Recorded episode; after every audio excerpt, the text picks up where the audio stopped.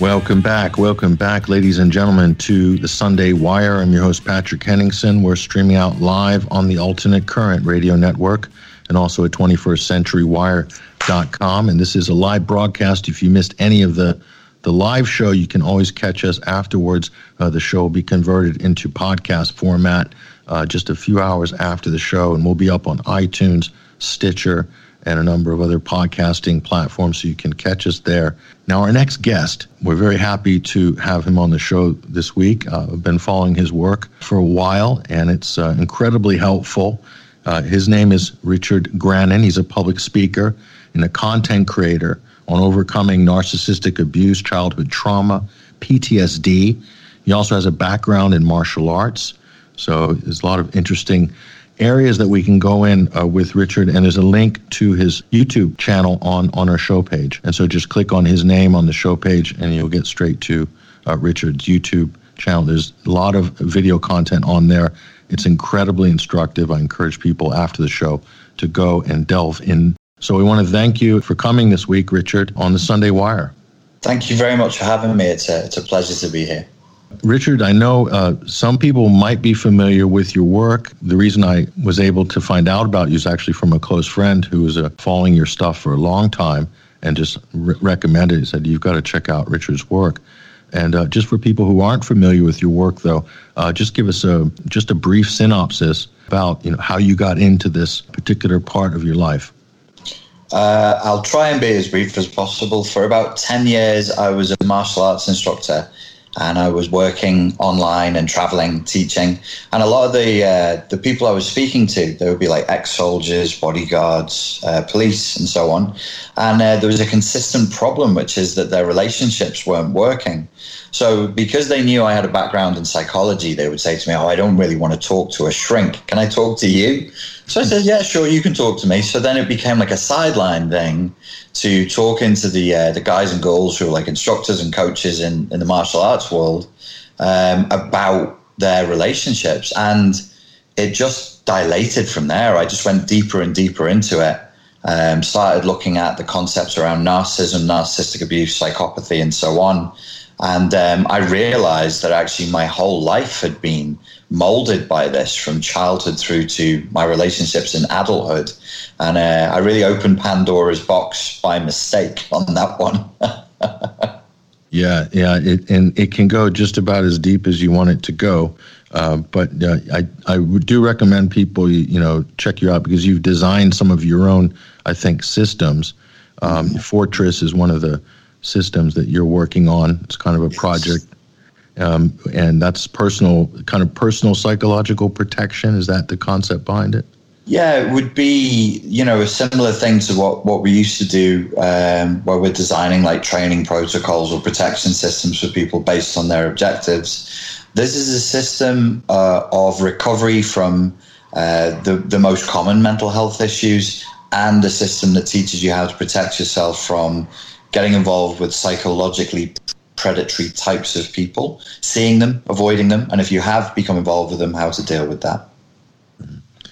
And uh, one of the, the videos that I thought that got me onto our discussion, hopefully we'll have today, was you did a you did a video right at the beginning of the lockdown. It was it was called asymmetric warfare. Oh yeah. and you, you, cut in bits of 1984 uh, yeah. with John Hurt, Winston Smith, and and the, the commentary in it, it was just so for me it just really resonated at that moment yes. what was going on in my mind but also everybody else's mind because you could feel it when you went out for your first walk your first government mandated one hour of exercise mm. per day i'm mm. down in plymouth and it was a very, it was a very dark i have to yeah. say it was a very dark time that first couple of days yeah. and i think you captured some of that you know, what was your first impressions? You know, from your background with what you do, you must be looking at this with a very interesting lens. Um, the well, whole lockdown situation. But go ahead.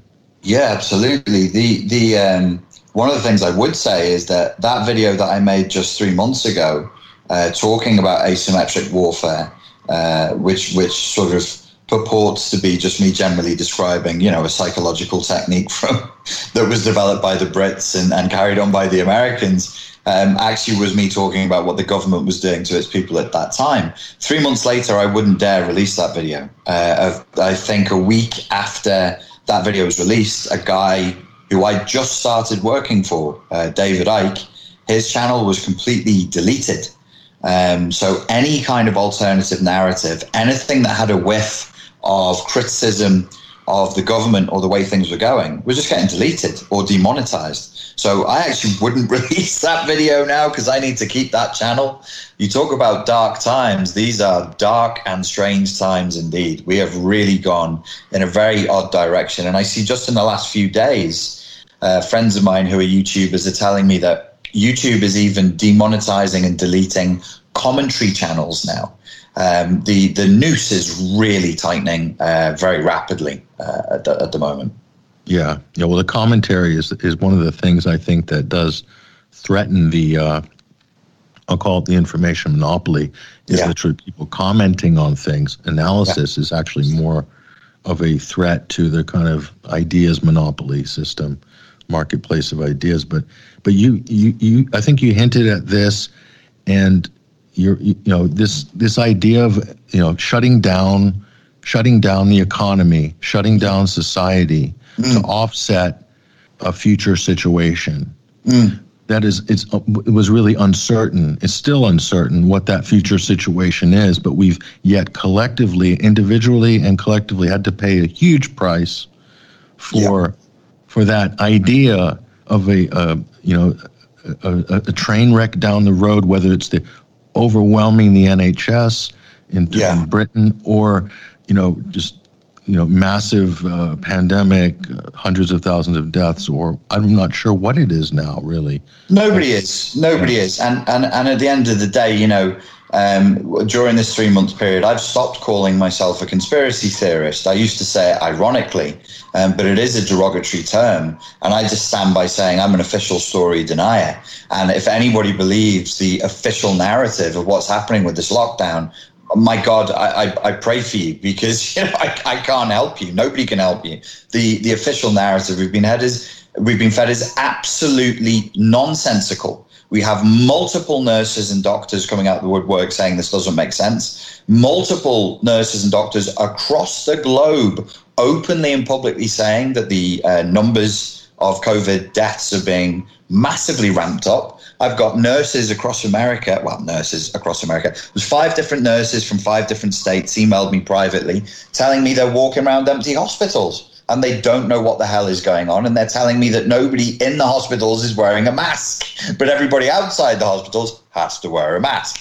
It's lunacy. It's total lunacy at this point. There is no justification um, that I have seen for this lockdown. I mean, people forget you know, there's, I think in America, I think it's something like 50,000 a year die of the flu.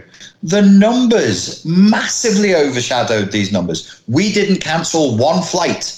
We didn't close one town anywhere in the world for, for SARS, for the SARS pandemic. And yet, for this thing, the globe went into a total economy crushing lockdown. This is nonsense, ladies and gentlemen. yes, and and so so the elimination of risk. This is a this is a concept. Elimination of risk. Mm. And if you look at the school closures, uh, the teachers have gone on strike, even though that you know students or ch- children are no reports of children asymptomatic or spreading it to adults anywhere in yeah. the world practically, but yet massive school closures. I'm talking about the UK and Europe, mm. but also about the United States.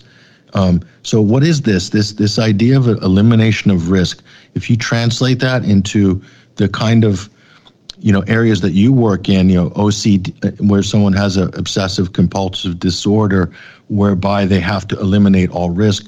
If you scale that up to a to a societal level, or start with an individual level, and then you go up to a societal level, what's the what's the impact of that? Well, I mean, I think uh, it would be disingenuous of me to try and answer this question without briefly touching on politics and certain elements of politics. I think all of us are beyond the uh, the straightforward left right paradigm. It's not really so simple. There's also authoritarianism versus individualism. But there's an area of politics that we could call radical leftism or postmodernism, which is obsessed, completely obsessed with trying to mitigate all external risk. They're obsessed with trying to make the world safe, not with trying to make themselves stronger. So, as in our politics, we've taken this weird, uh, sharp turn to the most bizarre elements of postmodern Marxist uh, uh, radical leftism, so we are at the uh, every area of life. I mean, that's the perfect manifestation. What should you do when something is dangerous? Eradicate the danger, make the environment a safe space. Whereas on other, uh, as we plot through the political spectrum, other political views would be, well, actually, the, it should be to the individual. The responsibility is on the individual. Be strong. Don't just make the world less threatening, which is a good thing to do. Of course, I don't think anybody denies that. But we should also seek to be stronger, tougher, being able to think more clearly for ourselves, have a little bit of individualism. And they hate that. They absolutely hate that. So, yeah, I am sorry to go straight into politics, but I don't think that question is answerable without pointing to the elephant in the room, which is we are now into very strange waters as far as radical postmodern Marxist leftism goes. Yeah. So, so what you're saying is that there's no emphasis uh, that I can see, or I haven't seen, you know, on strengthening the immune system, for instance. Um, you know, upping your vitamin D, your zinc levels, just lowering your stress levels, kind of being, you know, do, doing the things that you need to do to, like you say, become stronger and more resilient as an individual. The the media, government are not focusing on those areas. They're it's it's no wear a mask and wait for your vaccination and stay locked up at home, basically. In psychological terms, this is called a process of infantilization. So instead of encouraging the client or the nation um, to be tougher, to be more resilient, to be more stoic, to find solutions for themselves, you say, just wait, just sit still, uh, by sitting on your ass, watching Doritos and uh, eating Doritos and watching Netflix, you're saving lives. It's disgusting. It's it's psychologically. This is gonna. Well, I mean, the British nation is already psychologically crippled before this ever happened. But like it'll make people worse. It'll make people weaker. Um, have more. They already are weaker. They're far more thin-skinned, far more entitled. But their whole demeanor is passive. They're just waiting to be given solutions. So they've sunken into further into consumerism, further into toxic passivity. It's interesting. There's a woman I can't quite remember her name. I think she's a British lady. I think her name is Helen Poulton.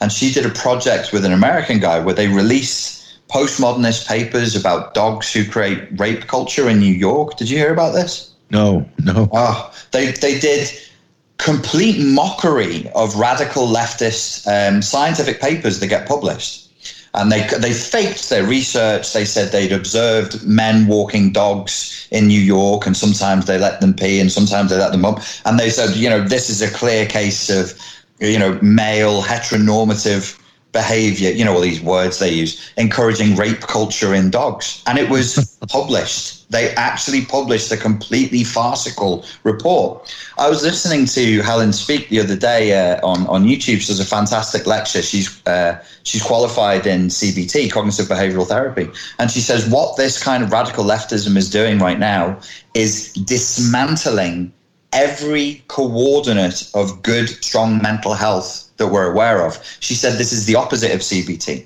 Instead of making you stronger, more resilient, more stoic, it makes you weaker, more fragile, and more dependent on authority figures. How convenient. So, so this this dovetails with a, a concept that you cover in in some of your your videos and some of your courses about um, when so, so describe what it's like is this what it's like when someone develops an ex, you know uh, a dependence on an externalized externalized locus of control. In other words this is a kind of victimization complex. And this is where society you know, seems to be drifting uh, with the with the covid crisis. But maybe if you could expand on that a little bit. Yeah it's, it's absolutely that. It's um so the where I started out was identifying, you know, the, the, the typical victim of narcissistic abuse, uh, typically called a codependent or a fawn responder or a people pleaser. And as, as the years go by, where you're stuck and you can't escape narcissistic abuse, you're subjected to gaslighting, having your boundaries infringed upon, being exploited, being lied to over and over and over again you, one, as a human being, develops this new sort of persona in order to cope with the stress of that. And it is, um, it's absolute fawning codependence. Uh, we learn to love our enslavement. We learn to love tyranny. We become trauma bonded to the abuser, Stockholm syndrome, um, even though they're the ones poisoning us, torturing us, abusing us, you know, as you mentioned, as you would see in 1984 between O'Brien and Winston, there are, and it's correctly represented in 1984, moments where Winston is taken off the torture table and he embraces O'Brien because this kind of stress destroys people's psychological boundaries and they, they go back, they regress back to an infantile mode of seeing the world. And then they're just looking for mummy or daddy. They, they lose the ability to critically think and say, hey, daddy was the one torturing me a second ago. They can't do that because it's a, it's a totally infantile state. And they just go, there's the authority figure, let me cling to him, even though in a moment he's going to stick me back on the torture table and start torturing me again. So, yes, there is a there's a whole psychology to this. If people want to know more about it, I've got videos on codependency and overcoming uh, the victim complex. Yeah, so, so you're probably aware, Richard, that the the, the government within the cabinet office in the UK, there's the behavioral insights team, mm. and and they're also advising or feeding into SAGE. This is the government scientific committee, and uh, some of their documentation was released recently that revealed that uh, you know they, they were had different techniques of being trying to convince people that the problem is more serious than maybe it was or they didn't want people to think it wasn't as big of a crisis or a pandemic and they were yeah. trying to head off all these different you know ideas that were out in the in the public uh, sphere the yeah. ideas sphere but trying to head it off using propaganda yes. and things like that and yeah. uh, i don't know did, did you get a chance to look at any of that because to me that says that the government is investing a lot of money into uh, behavioral modification and psychology in general. I mean, I, I, did I didn't see that, but that's because I've kind of unplugged um, from everything because it was just starting to get on nerves. Um, it is known that uh, the, the, the government here in the UK has has been invested for a very long time, perhaps the longest time, with the most amount of passion uh, for um, psyop style behavior, you know, controlling uh, public perception, manufacturing consent, to use Chomsky's phrase.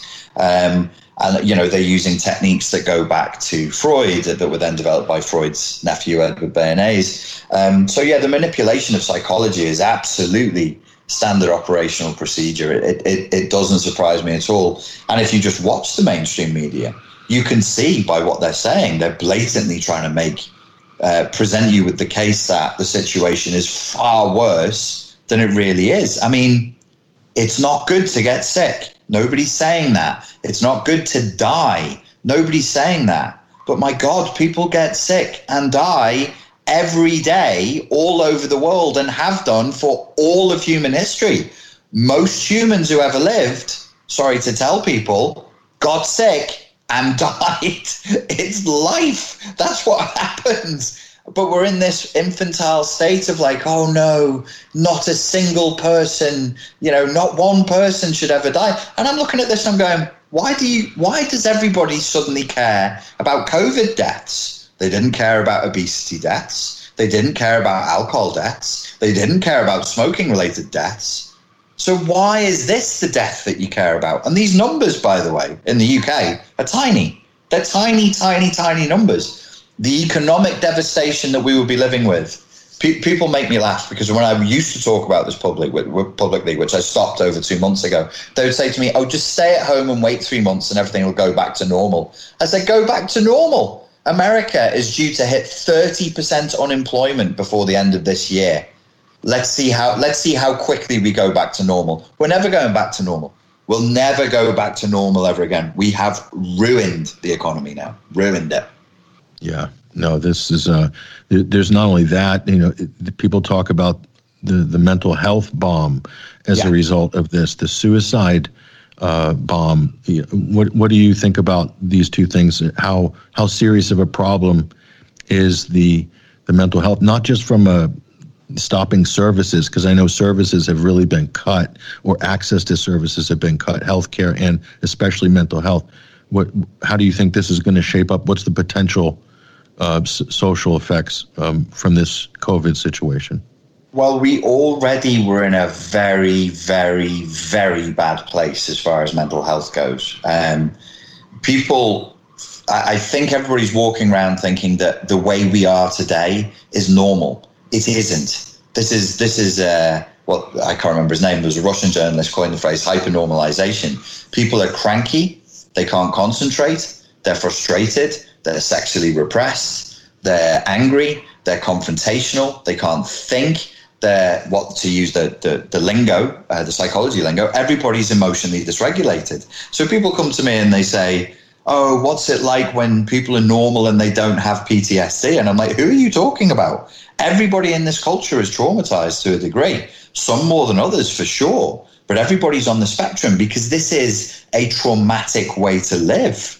Mm. All of us have been paying taxes into this system our whole lives, no choice, you have to do it. And now the system is turning around and doing this back to us. Of course, people go into despair. There's a guy I know who lost in the last two months, he lost 0.8 million quid on his retirement fund in in eight weeks, nearly a million pounds goes goes out of his retirement fund. So yeah, I'm not surprised people are depressed, anxious, full of despair. We've all invested in this game. We've all been told, be a good boy, be a good girl, invest in the game. Everything's going to be okay because it's all fair. And then this is happening. And I think even the people who deny that, that, that, we're not being lied to, even they are still not happy with the way this is being handled. They can't possibly be. Yes, and and the prolonged isolation. Let's talk about lockdown. Mm. Prolonged I- isolation of an individual, and you know, a couple of months could be is a prolonged period. Two or three months is a prolonged period for a lot of people. Limited interactions with people, starved yeah. of human connection. Um, yeah. Couples, families cabin fever as well with with with families that you know you don't have the outlet of you know the husband can go off to the pub a couple nights a week and chew the yeah. fat with his his mates that helps to stabilize marriages in a, in a kind of indirect way. What what what, you, what are some of the main problems with lockdown um, that you see with this isolation or uh, lockdowns culture? There's um, there's a reason why across the globe the worst punishment that you offer to the toughest criminals is isolation, um, because it is known and has been known for centuries that it's it's the hardest thing for a human being to endure. We're pack animals, we're tribal we're tribal creatures, we're we're mammals who have evolved in in, in groups, and so. Um, even I mean I'm I like being on my own and I'm I'm pretty resilient in that regard. Um, but even so, I can see changes, like f- sometimes physical changes in in, uh, in the hormonal system that I can only attribute to the fact that I've had minimal. I think in three months I might have seen five humans face to face, and the rest has just been. Um, obviously, I see people at the supermarket. I mean, friends, people who I would talk to. And you can see even everybody's uh, everybody listening to this, I'm sure, is connected to social media. You'll see your friends and family on social media. Their behavior changes. Their behavior has changed. For some people, it's worse than others. But you can actually watch some people are, beginning to psychologically unravel to the point where when people are coming to me with this, I would say, listen, if your friends, if your family are saying crazy things, just give them a pass. Just give them a pass for now because this lockdown is is for some personality types it's much much harder than for others i think much harder mm-hmm. and and we're also you know we're being pushed this this idea is being pushed on everybody very quickly i might add it you know is almost within you know a couple of weeks about a new normal. And that means remote uh, you know remote relationships remote schooling remote shopping, remote um, everything on Zoom, for instance, or um, Skype or Zoom or WebEx, and that we should get used to this um, because this is what the new normal is. There's still more time spent in these digital environments, uh, more time spent on social media, more time spent on, on between Netflix and YouTube and social media and Zoom. What what are the impact of that? I know you probably had qu- quite a bit of experience with people who might have, you know, had problems in this area of spending too much time in the in the virtual world and not enough time outside of the virtual world. And what what are the potential pitfalls there um, of the new normal? Well, the, the first thing I'd like to say about that is, isn't it convenient that all of their solutions lead us back into a, a variation of the matrix pod? you know, you sit there, you're supposed to isolate, be on your own in your little apartment, plugged into Netflix, plug, plugged into mainstream media. Mainstream media has been dying. They must have never, they must have thought all their Christmases have come at once because everybody's now tuning in every day to get the latest figures and the latest news. Isn't it convenient that Microsoft released a new platform? Um, I can't remember what it's called. Um, it's like Beyond Zoom. Um, and apparently that's doing really, really well. And you just think, you know, uh, I, I, look at the end result and I, I, am paranoid, and people should take into account that, like, I openly say I'm paranoid. And then I work backwards and I'm like, well, maybe this is exactly what everybody wanted. The, the psychological problems this thing brings are that you basically live inside of an echo chamber with no external feedback. Nobody's externally saying to you, well, that's not right, or you don't need to do that, mate, or there are other options for thinking about this. Everybody just lives inside their own little world, which infantilizes them, which damages their boundaries, it damages their resilience, makes them more impressionable, makes them more open to the propaganda and the and the nonsense they're being fed. All I would say is, isn't that convenient? Whose agenda does that suit? That the solution that we've been offered, uh, which by the way is slowly draining money out of the system, you can't use I, like I can't use money now. Every everybody thinks that money is carrying the black death on it, and that you have to use a card. But when you punch your numbers into the card reader, they don't spray it down afterwards. Exactly. It's madness. It's absolute yeah. madness. So yeah, I just think, oh yeah, this is convenient, isn't it? That we just the solution just happens to be exactly what you wanted people to do anyway. So, so if you're if you're living in a virtual environment and you you can and you're getting your fight or flight, uh, your fight or flight response is being triggered constantly. You know, I, I hear this with people who are gamers or who use social media for long periods of time. They get so sucked into it that their their physiological fight or flight mode is being fired. Those neurons are firing and responses are firing. Um, that can manifest potentially. So do you think that some serious physical problems can come out of that? I think so because you know uh, this is the problem with with being inside all the time and living in the virtual world is the the curse of human beings and the great blessing of human beings is we have this compared to other animals we have an exceptional uh, imagination and an exceptionally nuanced memory there's no other animal that comes close um, which is a great thing but what it means is the cost of it is there are parts of our body and our brain that do not know the difference between real reality and reality that's vividly imagined so you experience a nasty comment on instagram as like a physical attack. You experience some, uh, um, you know, maybe an unpleasant or, or or disturbing news story as though somebody had actually come into your house and slapped you in the face. And because there's no, we're not evolved for that. We're evolved for real threat. We're evolved for the real world. So if somebody comes into your house and slaps your face, you slap them back and throw them out. What do you do with a news story? you just sit there soaking in cortisol, soaking in adrenaline, shaking with rage, and there's nothing you can do about it except maybe write an angry Facebook post in response.